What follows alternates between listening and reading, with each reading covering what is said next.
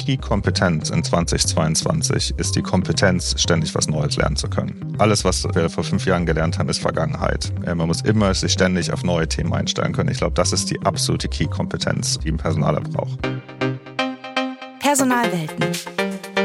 Der Podcast mit Nicolas Buchs.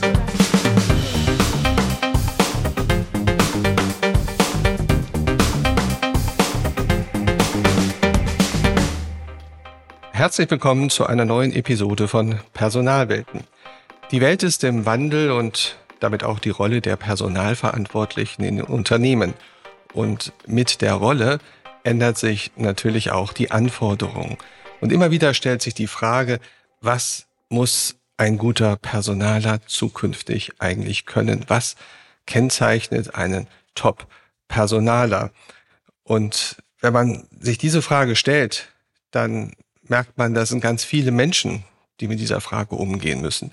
Da sind die angehenden HRler, die sich fragen, wo bekomme ich die beste Ausbildung, was muss ich studieren, muss ich überhaupt studieren und wenn ich studiere, welchen Schwerpunkt muss ich legen. Für aktive Personaler in den Unternehmen heißt es, was muss ich denn zukünftig können? Wie muss ich mich aus weiter fortbilden, um zukunftsfit zu sein? Und ja, für die Unternehmensleitung heißt es, wo finde ich denn eigentlich Top-Personaler für die Zukunft? Und was mindestens genauso spannend ist, wenn ich eine Kandidatin oder einen Kandidat kennenlerne, wie finde ich denn heraus, ob er oder sie überhaupt den zukünftigen Anforderungen gerecht wird? Spannende Frage, alles, über die ich mich heute mit einem Top-Headhunter unterhalte, der aber auch Manager in einer Organisation ist, die sich national und international auf die Besetzung von, man rät es, Positionen für HR-Professionals spezialisiert hat. Herzlich willkommen, Michael Illert. Schön, dass du da bist, Michael. Ja, guten Morgen. Freut mich sehr. Es hat bei dir alles angefangen, klassisch eigentlich, nicht? Also richtige Karriere im HR-Bereich, Learning and Development war der Fokus. Dann war es die Gesamtverantwortung HR. In welchem Bereich war das? in dem du gestartet bist? Das Unternehmen gibt's heute so nicht mehr. Über mehrere Verkäufer hat sich das anders entwickelt, aber wir haben outgesourcete Dienstleistungen für die deutsche Mobilfunkindustrie und Internetindustrie gemacht, vom Kundenservice bis zu technischen Themen. War hochspannend und ungeheuer schnell wandelnde Zeit auch. Ja. Dann ging's rein in die Beratung und da bist du heute, ja, es nennt sich Lead Partner für Kontinentaleuropa. Das Unternehmen heißt Fraser Jones und die 14 Jahre, die du da äh, verbracht hast, da hast du allein zehn davon in London ähm, herausgestaltet, bist, bist dort, ja, hast vieles gemacht. Das, was ich auffallend fand, du hast unglaublich viel internationalisiert, expandiert, du hast Büros gegründet in Düsseldorf, in Frankfurt, in Mailand, in Amsterdam. Also da war Expansion pur angesagt. Und dann bist du nach Holland gegangen, ne? die Niederlande, und hast dann da aber nie aus den Augen verloren, das, was eigentlich das Kerngeschäft ist, nämlich das Besetzen von HR-Positionen, sowohl im Spezialistenbereich, aber dann eben auch im, im Führungsbereich, also die klassischen C-Position oder C-Level-Position. Wenn man so tief in diesem Bereich drin ist, in dieser HR-Welt drin ist, da muss ja irgendein Treiber in einem sein. Was, was treibt dich denn oder was hat dich denn getrieben in diesen Bereich hinein? Also ganz am Anfang schon in, in meiner Karriere, ne? in meiner Zeit während dem Studiums äh, war ich sehr aktiv in der Studentenorganisation ISEC. Das sagt wahrscheinlich dem einen oder anderen was. Und ISEC hat sich ja dem Thema verschrieben, Studenten interkulturelle Lernmöglichkeiten zu geben, um die Welt mehr zusammenzubringen. Und das hat dann ganz klar zu meinem Karrierestart geführt in, in Learning and Development. Fraser Jones, wie ich zu Fraser Jones gekommen bin, war eher ein großer Zufall. Ich fand es aber ungeheuer spannend, für einen Personalberater zu arbeiten, der sich ausschließlich nur auf Personal spezialisiert, weil ich einfach das Thema Human Resources oder People and Culture, wie es heute viele nennen, hochspannend finde. Und das Einzigartige an meiner Position ist, dass ich natürlich ungeheuer viele Insights bekomme, weil mir natürlich jeder unserer Kunden erzählt, was deren Herausforderungen sind, wo sie gut sind, wo sie Challenges haben und natürlich auch jeder Kandidat. Und das gibt einen sehr interessanten Einblick äh, und das nicht nur lokal, sondern international, weil wie du ja gerade auch äh, gesagt hast, Nick, wir sind von New York bis Sydney überall vertreten und haben damit einen ungeheuer uniken Einblick in die Personalwelt weltweit. Und wenn man, wenn man das macht, wenn man so eine Karriere macht, wie du sie gemacht hast, dann braucht das nicht nur Passion für das Thema, sondern man muss auch eine bestimmte Persönlichkeit sein oder eine Persönlichkeitsstruktur mitbringen. Beschreib dich doch mal als, als Person, als Persönlichkeit. Also ich bin so der geborene Optimist. Das kann Stärke und auch Schwäche sein. Schwäche, sehe manchmal Probleme nicht, die relativ offensichtlich sind, ist aber ungeheuer wichtiger Persönlichkeitszug für den Personalberater, weil natürlich in der Personalberatung das große Thema ist, genau das Talent zu finden, was der Kunde braucht. Das ist ein ungeheuer schwieriger Prozess. Ähm, äh, in dem Prozess gibt es ungeheuer viele Enttäuschungen von Kandidaten, die unseren Kunden nicht spannend finden, von Kandidaten, die äh, on paper super aussehen und im Interview ähm, leider nicht. Und man braucht einfach ungeheuer viel Antrieb und Motivation, um da durchzukommen. Ich glaube, man muss ungeheuer verhindern, in Schubladen zu denken. Es gibt zum Beispiel den besten Kandidat nicht. Jemand ist ein sehr, sehr guter Kandidat für einen Kunde, aber dieselbe Person kann ein sehr schlechter Kandidat für einen anderen Kunden sein. Das heißt, man kann keinen einheitlichen Maßstab über alle Talente im Markt ansetzen. Ja, da muss man ungeheuer äh, große Flexibilität mitbringen. Ähm, und man muss ungeheuer kreativ sein. Es glauben immer alle, dass äh, Personalberatung oder Headhunting in 2022 wesentlich einfacher ist als vor 20 Jahren. Das glaube ich zum Beispiel nicht. Ähm, ganz im Gegenteil. Ich glaube, ähm, der große Unterschied ist, vor 20 Jahren hätten wir beide ein Buch kaufen können, mit der, wo die ganze deutsche Personalerszene erfasst ist, inklusive was die machen, äh, Kontaktdaten. Und so ein Buch hat im Regelfall 2.000, 3.000, 4.000 Euro gekostet. Die wurden alle sechs, zwölf Monate auferlegt. Die konnte man überall weltweit kaufen und hat, ist so an die Daten gekommen.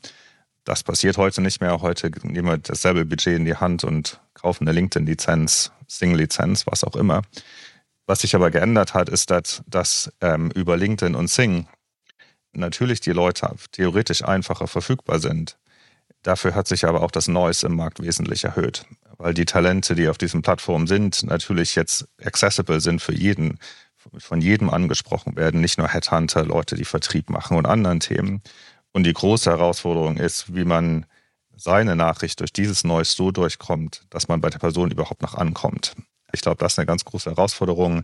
Das äh, bedarf ungeheuer viel Kreativität. Es ist also sozusagen einfach, die Person zu identifizieren, aber mit der Person wirklich in, in meaningful Kontakt zu treten.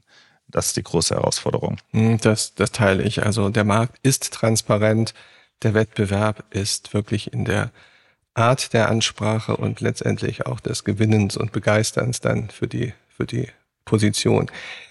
Interessant ist ja, wenn wir uns mal angucken, was für Studien, was für ähm, Einschätzung von vermeintlichen oder echten Experten es gibt zum Thema HR, zum Thema Personalarbeit.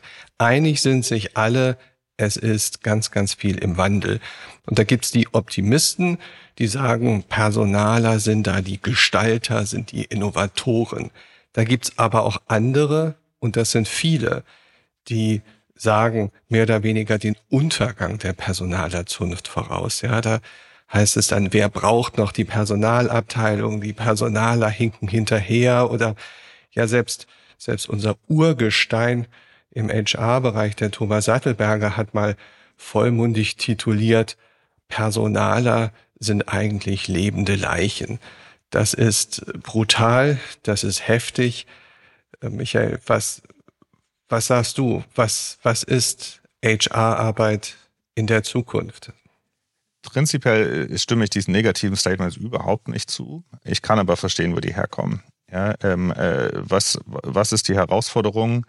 Wir leben ja in einer Welt, die sich immer schneller ändert und äh, ungeheuer komplex geworden ist. Ja, ähm, äh, wenn man einfach mal sich so die letzten Jahre, seit ich bei Fraser Jones äh, bin, Revue passieren lässt. Ja, wir hatten Global Financial Crisis, unerwartet Brexit, politische Wankungen in den USA, Covid, Ukraine-Krise. Also ne, ungeheuer viele Herausforderungen, die auf die Economy kommen. Und alle diese Herausforderungen haben einen riesen Impact auf den, äh, auf den Markt der verfügbaren Talente. Und wie wir sicher alle aktuell sehen, ähm, äh, ist, äh, ist eine ungeheure Talentknappheit da, ähm, die gelöst werden muss. Und das ist ein ganz klassisches HR-Thema.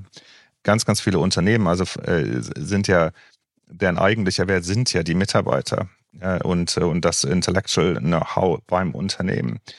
Und das ist ein ganz originäres äh, Thema für HR. Ich kann verstehen, wo die Kritik herkommt, weil ich glaube, dass in vielen Unternehmen die Personalabteilung genau diese Herausforderungen, die ich gerade beschrieben habe, nicht verstanden haben oder falsch angehen. Ähm, und das natürlich ein ungeheures Frustrationspotenzial äh, in den anderen Abteilungen hervorruft. Wenn zum Beispiel eine Sales-Abteilung ihre Ziele nicht erreichen kann, weil sie den Headcount nicht haben, den sie brauchen, dann führt das zu Frustration. Und ich glaube, da müssen beide Seiten zusammenkommen. Und ich glaube, ähm, da hat die deutsche Personalerszene prinzipiell im internationalen Vergleich ähm, einen hohen äh, Aufholbedarf. Kannst du das mal konkreter machen, wenn du sagst Aufholbedarf? In welchen Bereichen fehlt es denn in Deutschland?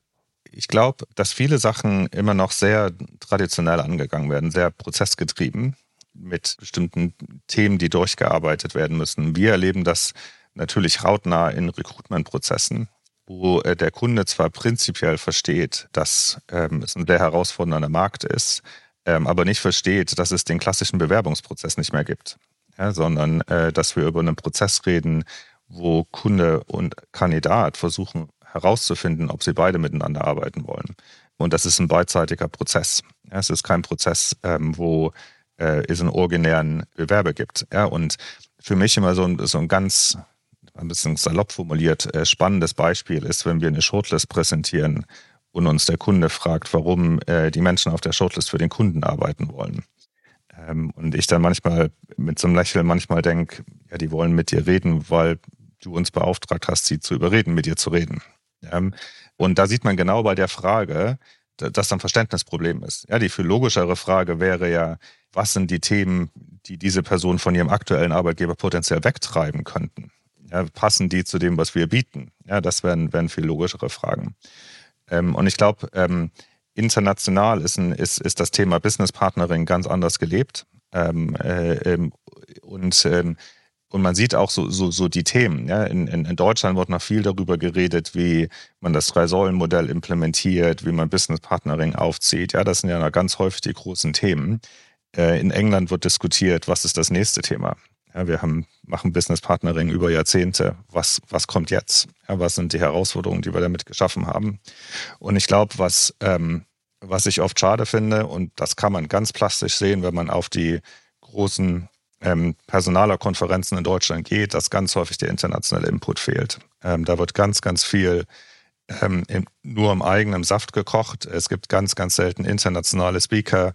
Ist alles immer auf Deutsch. Ähm, und es fehlt einfach so der Blick hinaus in die Welt. Und das heißt ja nicht, dass alles, was im Ausland passiert, besser ist, ganz im Gegenteil. Aber es, glaube ich, fehlt einfach der internationale Input. Du hast ja ganz viel zu tun mit, mit äh, ja, ich sag mal, Verantwortlichen, die im Personalbereich arbeiten oder Unternehmensleitungen, die durch euch führende Köpfe im Personalbereich besetzen lassen. Ähm, wenn du jetzt mal eine Skizze machen müsstest, wie so der, der idealtypische Personaler der Zukunft aussieht, was würdest du einem Unternehmen denn empfehlen? Nach was für einem Profil müsste man denn suchen? Also um, um, um es in einen Satz zu packen, wir brauchen ähm, einen Business Leader, der zufällig HR macht. Ja, und nicht, ähm, und nicht ein HRler, der am Tisch sitzen will.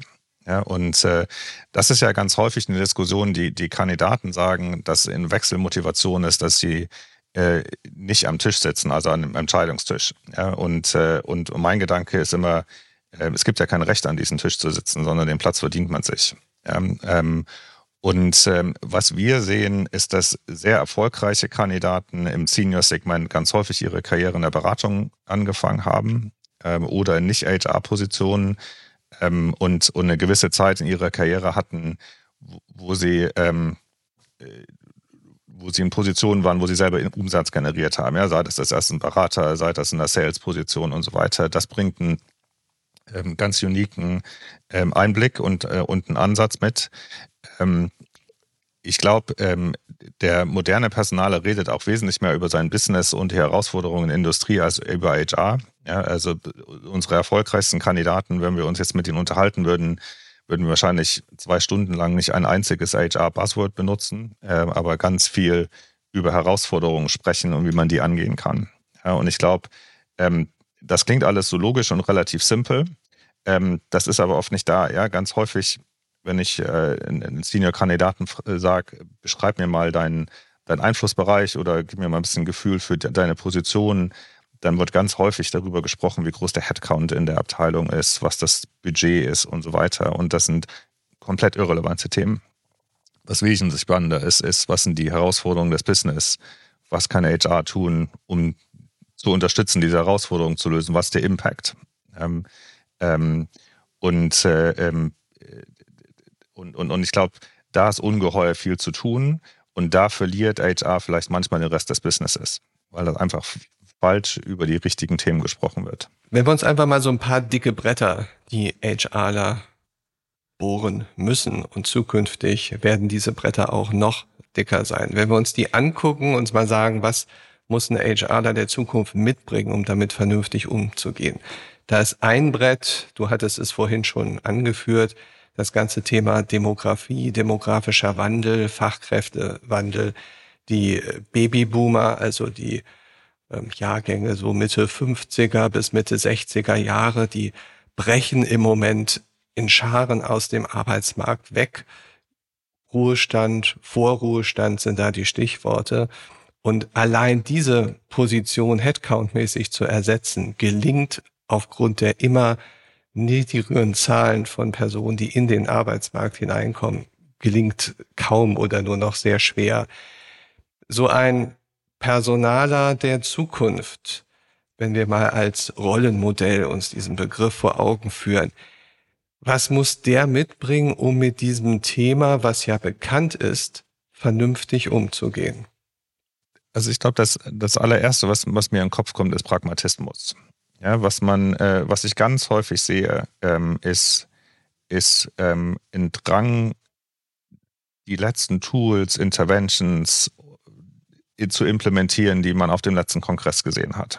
Ähm, ähm, äh, und manchmal ähm, äh, ist das letzte Thema, was, was in der Branche diskutiert wird, also in der HR-Branche, nicht die richtige Lösung fürs Unternehmen, sondern es geht immer darum, was ist der richtige Ansatz fürs Unternehmen.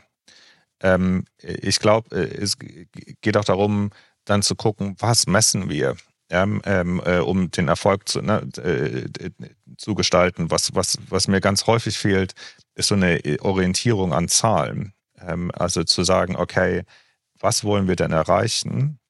Ähm, äh, wenn wir das erreicht haben, welche Zahlen müssen sich dann verändert haben? Ähm, ähm, und wohin haben die sich verändert? Also eine Zielstellung zu machen. Ähm, auch hier ist wieder ganz klassisch. Ja, der, der Standardpersonaler zählt Trainingstage pro Mitarbeiter.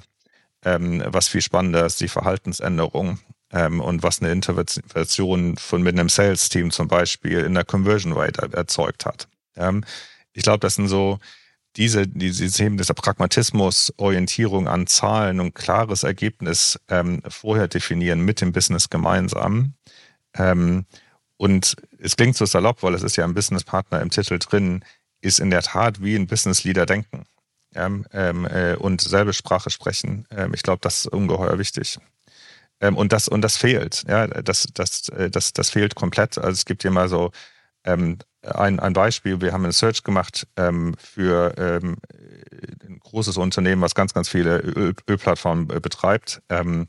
und äh, haben den kompletten Wettbewerb gemappt äh, und 80 Prozent der HRler, die wir im Wettbewerb gefunden haben, die für Explorations, also Ölplattformen, auch zuständig waren, waren noch nie auf einer Ölplattform. Ähm, äh, fand ich hochfaszinierend, ja, ähm, äh, wie man für, für, für ein ganz spezielles Business verantwortlich sein kann, ähm, äh, selber das Business aber nie vor Ort erlebt hat. Wahnsinn. Ein, ein, ein weiterer Punkt, der mir gerade kommt und der natürlich ein, ein wahnsinnig dickes Brett für, für Personaler ist, ist das ganze Thema Digitalisierung. Und da gibt's zwei Facetten und die sind sehr unterschiedlich und die wollen wir auch getrennt kurz mal beleuchten.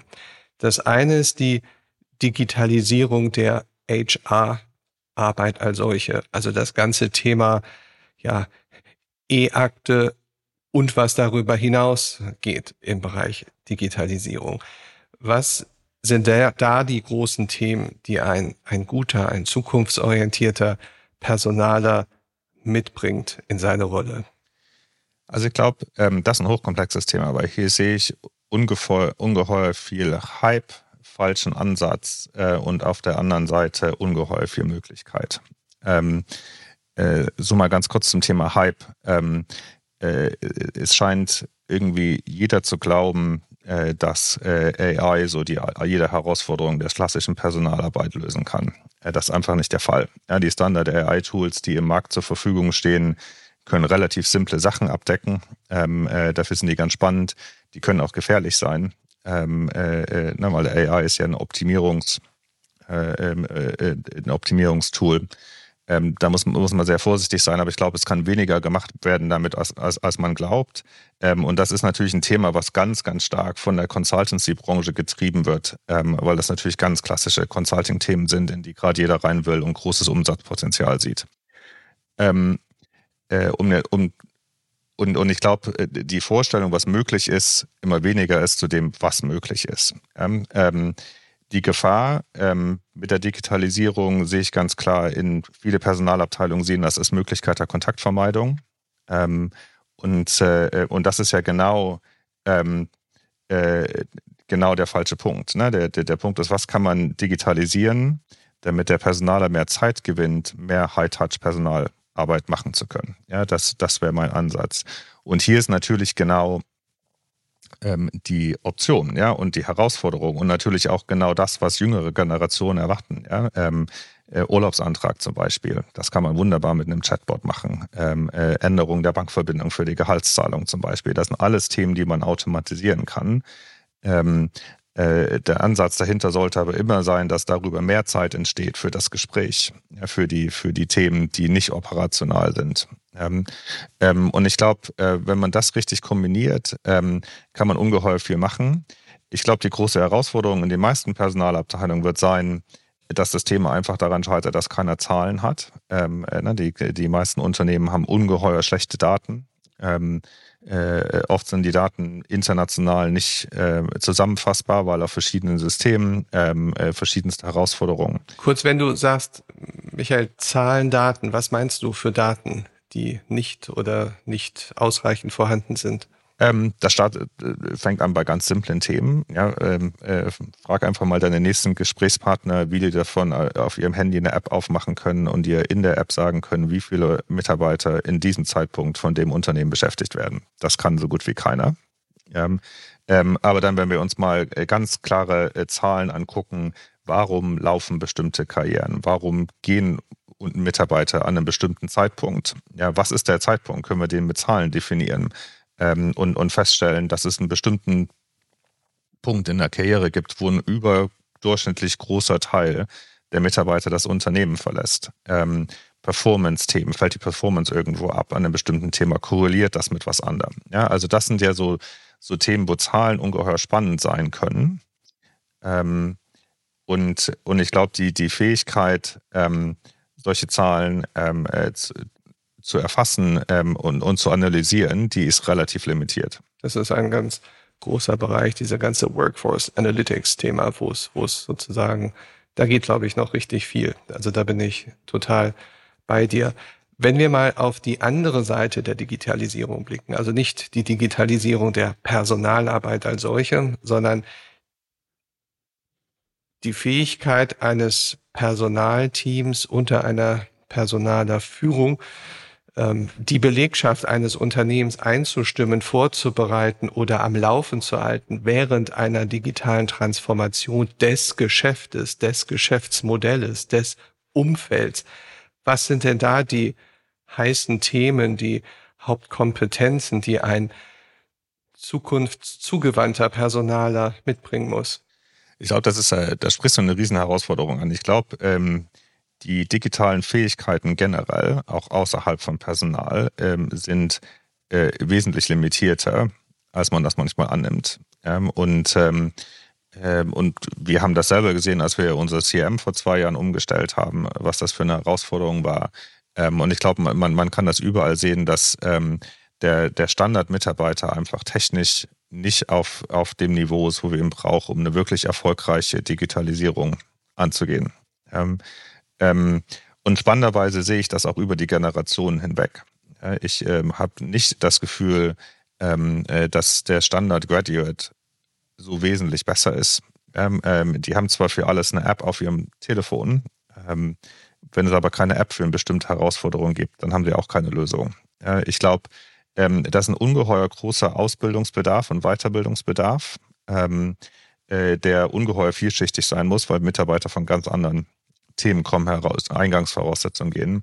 Aber ich glaube, ähm, das ganze Thema, äh, die Vorbereitung, ähm, äh, wie wir die Mitarbeiter mitnehmen können, wie wir die überhaupt auf den Wissensstand bringen können, der nötig ist für so eine Digitalisierung, das ist ein Riesenthema. Ähm, ich glaube, das wird oft sehr unterschätzt. Ähm, und das haben wir zum Beispiel bei unserer ähm, CRM-Umstellung auch sehr unterschätzt, ähm, äh, was, was, was das für ein Riesenbedarf ist, ähm, genau auf dieses Thema vorzubereiten. Ähm, das hängt natürlich auch mit einem ganz anderen Thema zusammen. Ist, das hat Deloitte ja mal ganz spannend zusammengefasst vor ein oder zwei Jahren, ist, dass ähm, äh, die technische Entwicklung privat und die technische Entwicklung auf Corporate-Seite einfach immer weiter auseinanderläuft. Ja, ich meine, wenn du dir einfach nur mal heute überlegst, was du auf deinem Handy für dein Privatleben organisieren kannst und dann vergleichst, was du auf demselben Handy für dein Geschäftsleben organisieren kannst, da sind einfach Welten dazwischen. Ähm, zwischen alles und so gut wie nichts.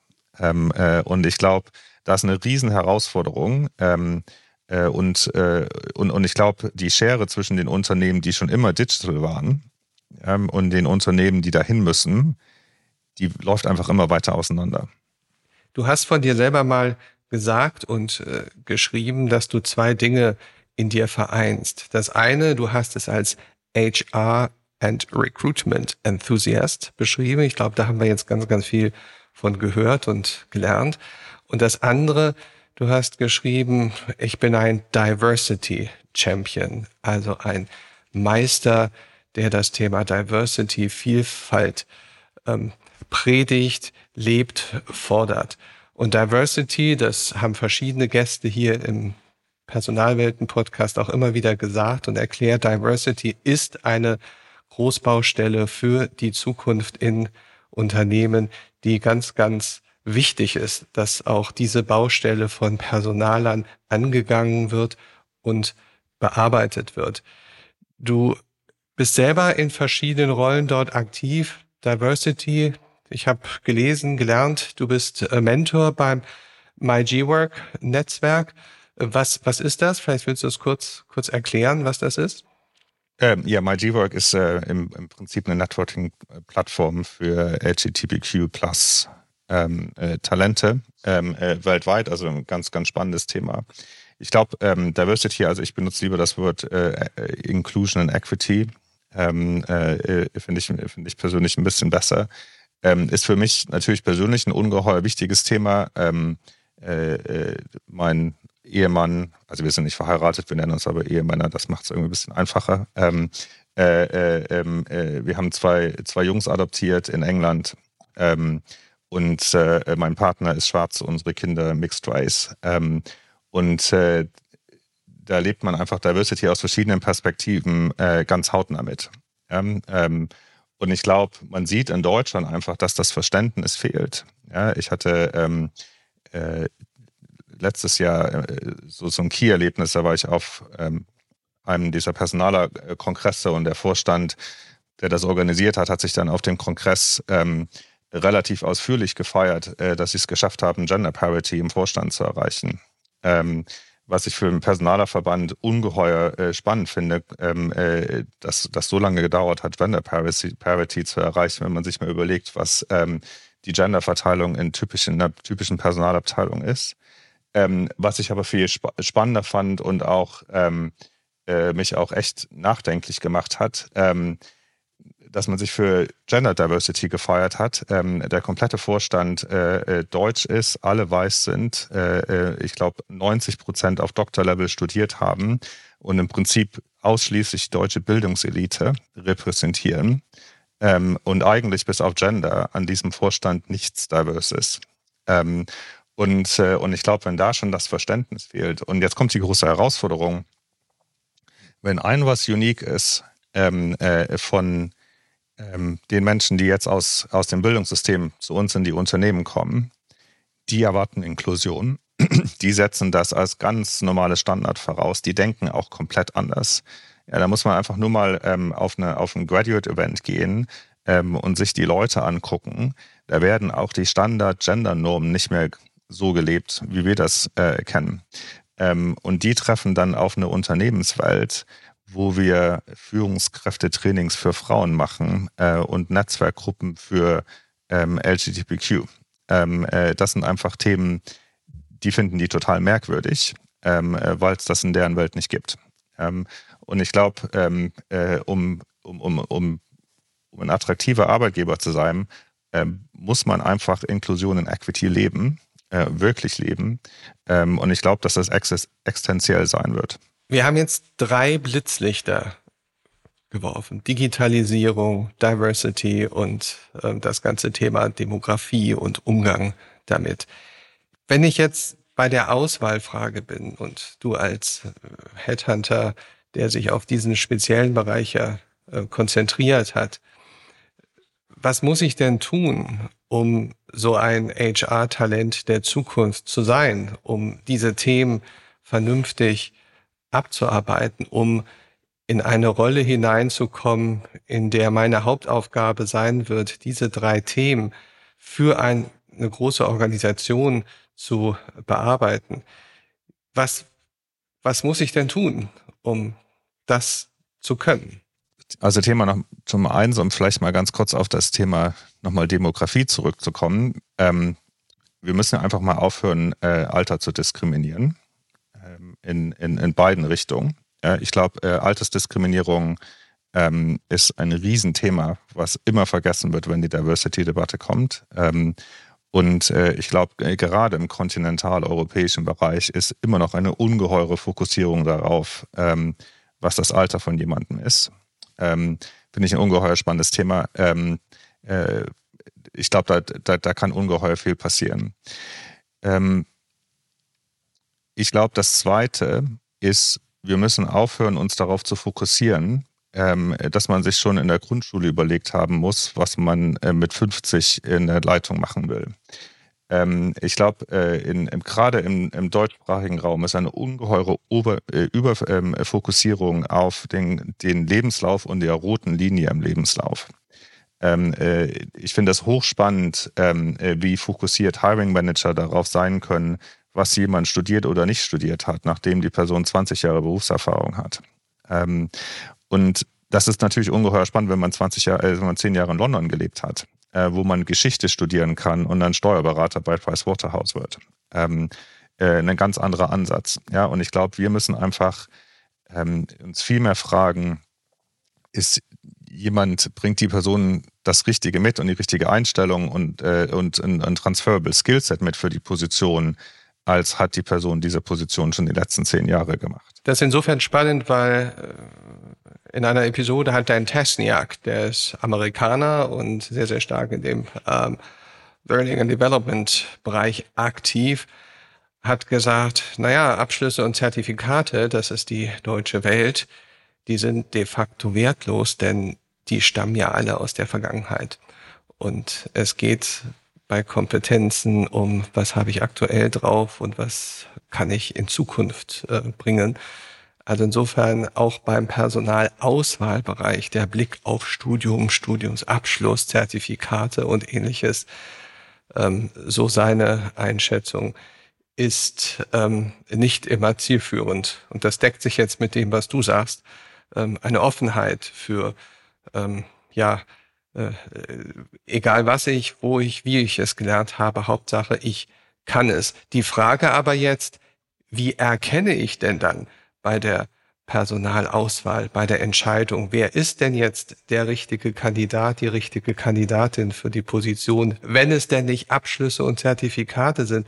Wie kann ich erkennen oder herausfinden, dass diese Person das kann oder drauf hat, was ich suche? Nicht auf neue Themen einstellen können. Ich glaube, das ist die absolute Key-Kompetenz, die ein Personaler braucht.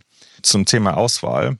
Ich habe äh, ganz häufig das Gefühl, ähm, äh, dass äh, so, so, so Themen ähm, wie Ausbildung genutzt werden, ähm, um eine große äh, Anzahl von Bewerbern durchzuarbeiten, ohne sich mit den Bewerbern beschäftigen zu müssen. Also im Graduate Recruitment zum Beispiel ist das ganz häufig der Fall, dass mir ähm, ganz viele Netzwerkpartner, also wir helfen Unternehmen nicht mit Graduates, aber ganz viele Net Netzwerkpartner erzählen mir auch häufig, wie schwierig das ist, Hochschulabsolventen einzustellen. Ähm, ist aber ganz spannend, wenn man sich dann damit beschäftigt, wie die Hochschulabsolventen auswählen. Ja, nach Noten, bestimmte Universitäten, ähm, äh, und so weiter äh, und sich damit einen riesen Markt ähm, einfach vom Tisch schieben, der einfach, der super relevant sein könnte. Ähm, ich glaube, man muss erstmal sich überlegen, außer sind immer zwei Sachen. Äh, wie komme ich durch Bewerber durch? Äh, wir gehen jetzt mal davon aus, wir haben ganz, ganz viele Bewerber. Wie analysiere ich einen Lebenslauf? Ähm, und ich glaube, hier wird viel zu viel ähm, auf entweder Automatisierung gesetzt, also irgendwelche Grading-Tools, die an, anhand von bestimmten Keywords einen Lebenslauf graden und dann empfehlen, ob man den lesen sollte oder nicht. Ähm, äh, halte ich relativ wenig davon, weil das hängt nur davon ab, wie skilled der Bewerber ist, seinen Lebenslauf zu gestalten. Ähm, äh, und das zweite Thema, was ich ganz häufig sehe, ist, dass die Person, die den Lebenslauf liest, in der Eingangsstufe nicht genügend Erfahrung hat, den Lebenslauf zu lesen. Ähm, äh, und ganz häufig ist es so, dass äh, der, der, der beste Kandidat für eine Position ein Profil mitbringen könnte, was nicht allen Kriterien entspricht. Ja, und wenn ich die Erfahrung im Eingangsfilter nicht habe, dann, ähm, äh, dann fällt dieser CV durch den Raster durch. Jetzt kommen wir zu, zum, zum, zum eigentlichen Auswahlgespräch. Was ich hier ungeheuer faszinierend finde, ähm, ist, was in Deutschland gerade im Senior-Bereich ist, noch eine Riesenfokussierung auf Assessment Center. Ähm, äh, und es gab schon vor 20, 30 Jahren Studien, die ähm, die Validität äh, von Assessment Centern im Vergleich zu anderen Auswahlmethoden signifikant in Frage stellt. Ähm, äh, ich glaube, die Validität ist definitiv unter 50 Prozent von einem, von einem Assessment Center ähm, in einem Vergleich zum strukturierten Interview oder ein Standard Psychometric Assessment ähm, äh, äh, ganz anders. Ich glaube, ähm, was was hier wieder wichtig ist, ist erstmal ganz klar zu challengen, was will ich denn eigentlich mit der Position erreichen? Ja, dann von der Position kann ich mir dann überlegen, was brauche ich für Kompetenzen, Persönlichkeitseigenschaften. Und die würde ich dann aus einem Mix, aus einem halb strukturierten, kompetenzbasierten Interview und dem richtigen Psychometric Tool äh, ähm, äh, äh, versuchen rauszufinden. Ähm, ich halte ungeheuer viel für ein Psychometric Assessment. Ähm, ich setze das im Regelfall gern vor dem Final Interview ein dann hat man die Person schon mal getroffen. Man kriegt da nochmal ein Profil, kann sich challengen, sagt mir das Profil, was ich, ne, ist das, ist das ähm, äh, korreliert das mit was, was ich gesehen habe und dann ein Final Interview zu machen. Ähm, da gibt es ungeheuer viele spannende Sachen, äh, gerade zum Thema Derailment ähm, vom Psychometric Assessment, was, was glaube ich in der Auswahl ganz häufig vergessen wird, dass eine Position oder dass eine Person in ihrer aktuellen Position ganz klare Stärken hat die potenziell im nächsten Karriereschritt schwächen werden können. Also auch so Derailment-Analysen sind ungeheuer spannend. Also ich glaube, um deine Frage zu beantworten, das ist so eine Mischung aus, aus, ähm, äh, aus einem guten, kompetenzbasierten Interviewprozess und dem richtigen Psychometric Tool und was auch immer das richtige Tool ist, hängt, glaube ich, ganz stark von der Position ab. Du bist ja als Angler ganz viel unterwegs in den verschiedenen Teichen, die HR-Talente, wie du es sagst, rauszufischen. Was, was sind denn so die, die, die Teiche, in denen man besonders gut HR-Talente fischen kann? Oder wo ist die Dichte von HR-Talenten höher als vielleicht in anderen Teichen, wenn man das mal so metaphorisch beschreibt? Ja, ich glaube, hier muss man ganz vorsichtig sein. Ne? Ich glaube, der, der, der klassische Antwort wäre jetzt Sing und LinkedIn. Ähm, äh, wenn man sich von äh, beiden Social Networks oder Professional Networks, wie immer die wir bezeichnen wollen, mal die Mitgliederzahlen über Dach anguckt, äh, repräsentieren die bei weitem nicht den Arbeit, Arbeitsmarkt. Ähm, das heißt, es sind, sind, ganz, ganz viele, äh, die da vielleicht verloren gehen. Ähm, äh, und natürlich auch die Gefahr, dass wenn jemand sein Profil nicht richtig optimiert, findest du es nicht. Ähm, ähm, ich glaube, ähm, es ist eine Mischung aus aus, aus allen, aus allen äh, zur Verfügung stehenden Tools. Natürlich ist ähm, Professional Networking, also LinkedIn, Sing, ein ungeheuer wichtiges Bestandteil ähm, heutzutage. Ähm, äh, ein Großbestandteil ist Netzwerk ähm, äh, und Netzwerk ähm, äh, kann ganz viel sein, die eigenen Mitarbeiter, Geschäftspartner, ähm, äh, Kunden, Supplier. Ja, es gibt ungeheuer viele, viele Themen, wie man, wie man Leute erfassen kann, ähm, äh, Events äh, äh, Aufmerksamkeit erzeugen, um dafür zu sorgen, dass äh, die guten Leute auch zu einem kommen. Für uns ist es natürlich äh, zu, einem, zu Großteil unser signifikantes weltweites Netzwerk, äh, was wir aufgebaut haben und wie man das nutzen kann. es gibt aber nicht den einen Pool. und, und wie am Anfang gesagt, die größte Herausforderung, wenn man alle Strategien richtig einsetzt, ist nicht die Person zu finden, ähm, ist, sondern dafür zu sorgen, wie die Person mit einem sprechen kann. Ähm, äh, oder wie man dafür sorgt, dass die Person mit einem spricht. Ich glaube, das ist die größte Herausforderung. Ähm, äh, sehr erfolgreiche Leute sind immer sehr busy ähm, äh, und im Regelfall nicht äh, aktiv im Markt unterwegs. Vielleicht kannst du am Ende in a nutshell, in ein, zwei knappen Sätzen mal deine Botschaft in Richtung Personalwelten formulieren, die eine Antwort darauf gibt, was Top-Personaler zukünftig auszeichnen? Ich glaube, ähm, zum einen haben wir schon mehrfach drüber gesprochen, wir brauchen Personaler, die Business Leader sind. Full stop. Äh, die Business verstehen, Business verstehen wollen. Ähm, äh, ähm, und, äh, und dafür sorgen wollen, dass ein Business mehr Umsatz, mehr Profitabilität liefert. Ja, das ist so die, die eine Herausforderung. Ähm, und das andere Thema ähm, und der wichtigste Skill im, im, im HR-Bereich von meiner Seite ist alles, was du unter Talent packen kannst. Ja, und Talent fängt für mich an von Recruitment. Ähm, äh, Recruitment ist auch ungeheuer vielschichtig von wen brauchen wir, wen müssen wir heute einstellen, damit wir in fünf Jahren erfolgreich sein können. Ähm, Talent ist aber auch, jetzt haben wir die Person, wie entwickeln wir die, wie stellen wir Karrieren sicher, ähm, äh, wie, äh, wie halten wir die Person aber auch wie sorgen wir dafür, dass wir eine gewisse Fluktuation haben. Man braucht Fluktuation für Innovation. Ähm, ähm, ich glaube, ähm, alle anderen Themen in HR kommen dann irgendwie dazu. Ähm, aber ich glaube, wenn wir uns die Herausforderung heute angucken, ähm, äh, ist das ganz klar der Fokus auf das Business und der Fokus auf das Talent, weil ich nicht glaube, ähm, dass sich der Arbeitsmarkt für Key-Talente im HR-Bereich signifikant verbessern wird. Äh, die äh, die, die, die Situation, dass es kaum oder nicht genügend gute Talente gibt für die offenen Stellen, die wird sich nach meiner Meinung nicht ändern. Äh, und ich glaube, dann sind das die beiden Themen, die ungeheuer wichtig sind. In der letzten halben Stunde klang bei mir immer im Hintergrund mit ein Satz, den ich jetzt ans Ende stellen möchte, nämlich ein Satz, den schon Konfuzius gesagt hat, der nämlich lautet, wer nicht an die Zukunft denkt, wird bald Sorgen haben.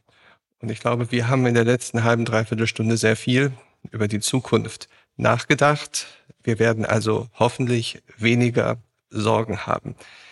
Ich danke dir ganz, ganz herzlich, lieber Michael. Schön, dass du hier warst. Vielen Dank, Michael Illert. Vielen Dank, Ronde. Ich hat echt Spaß gemacht. Diese und alle anderen Episoden findet ihr auf der Website www.personalwelten.de und natürlich auf den üblichen Kanälen. Abonniert dort einfach, damit ihr die nächsten Episoden nicht verpasst. Für mich heißt es jetzt Tschüss für heute und bis zum nächsten Mal. Am Mikrofon war Nikolas Buchs.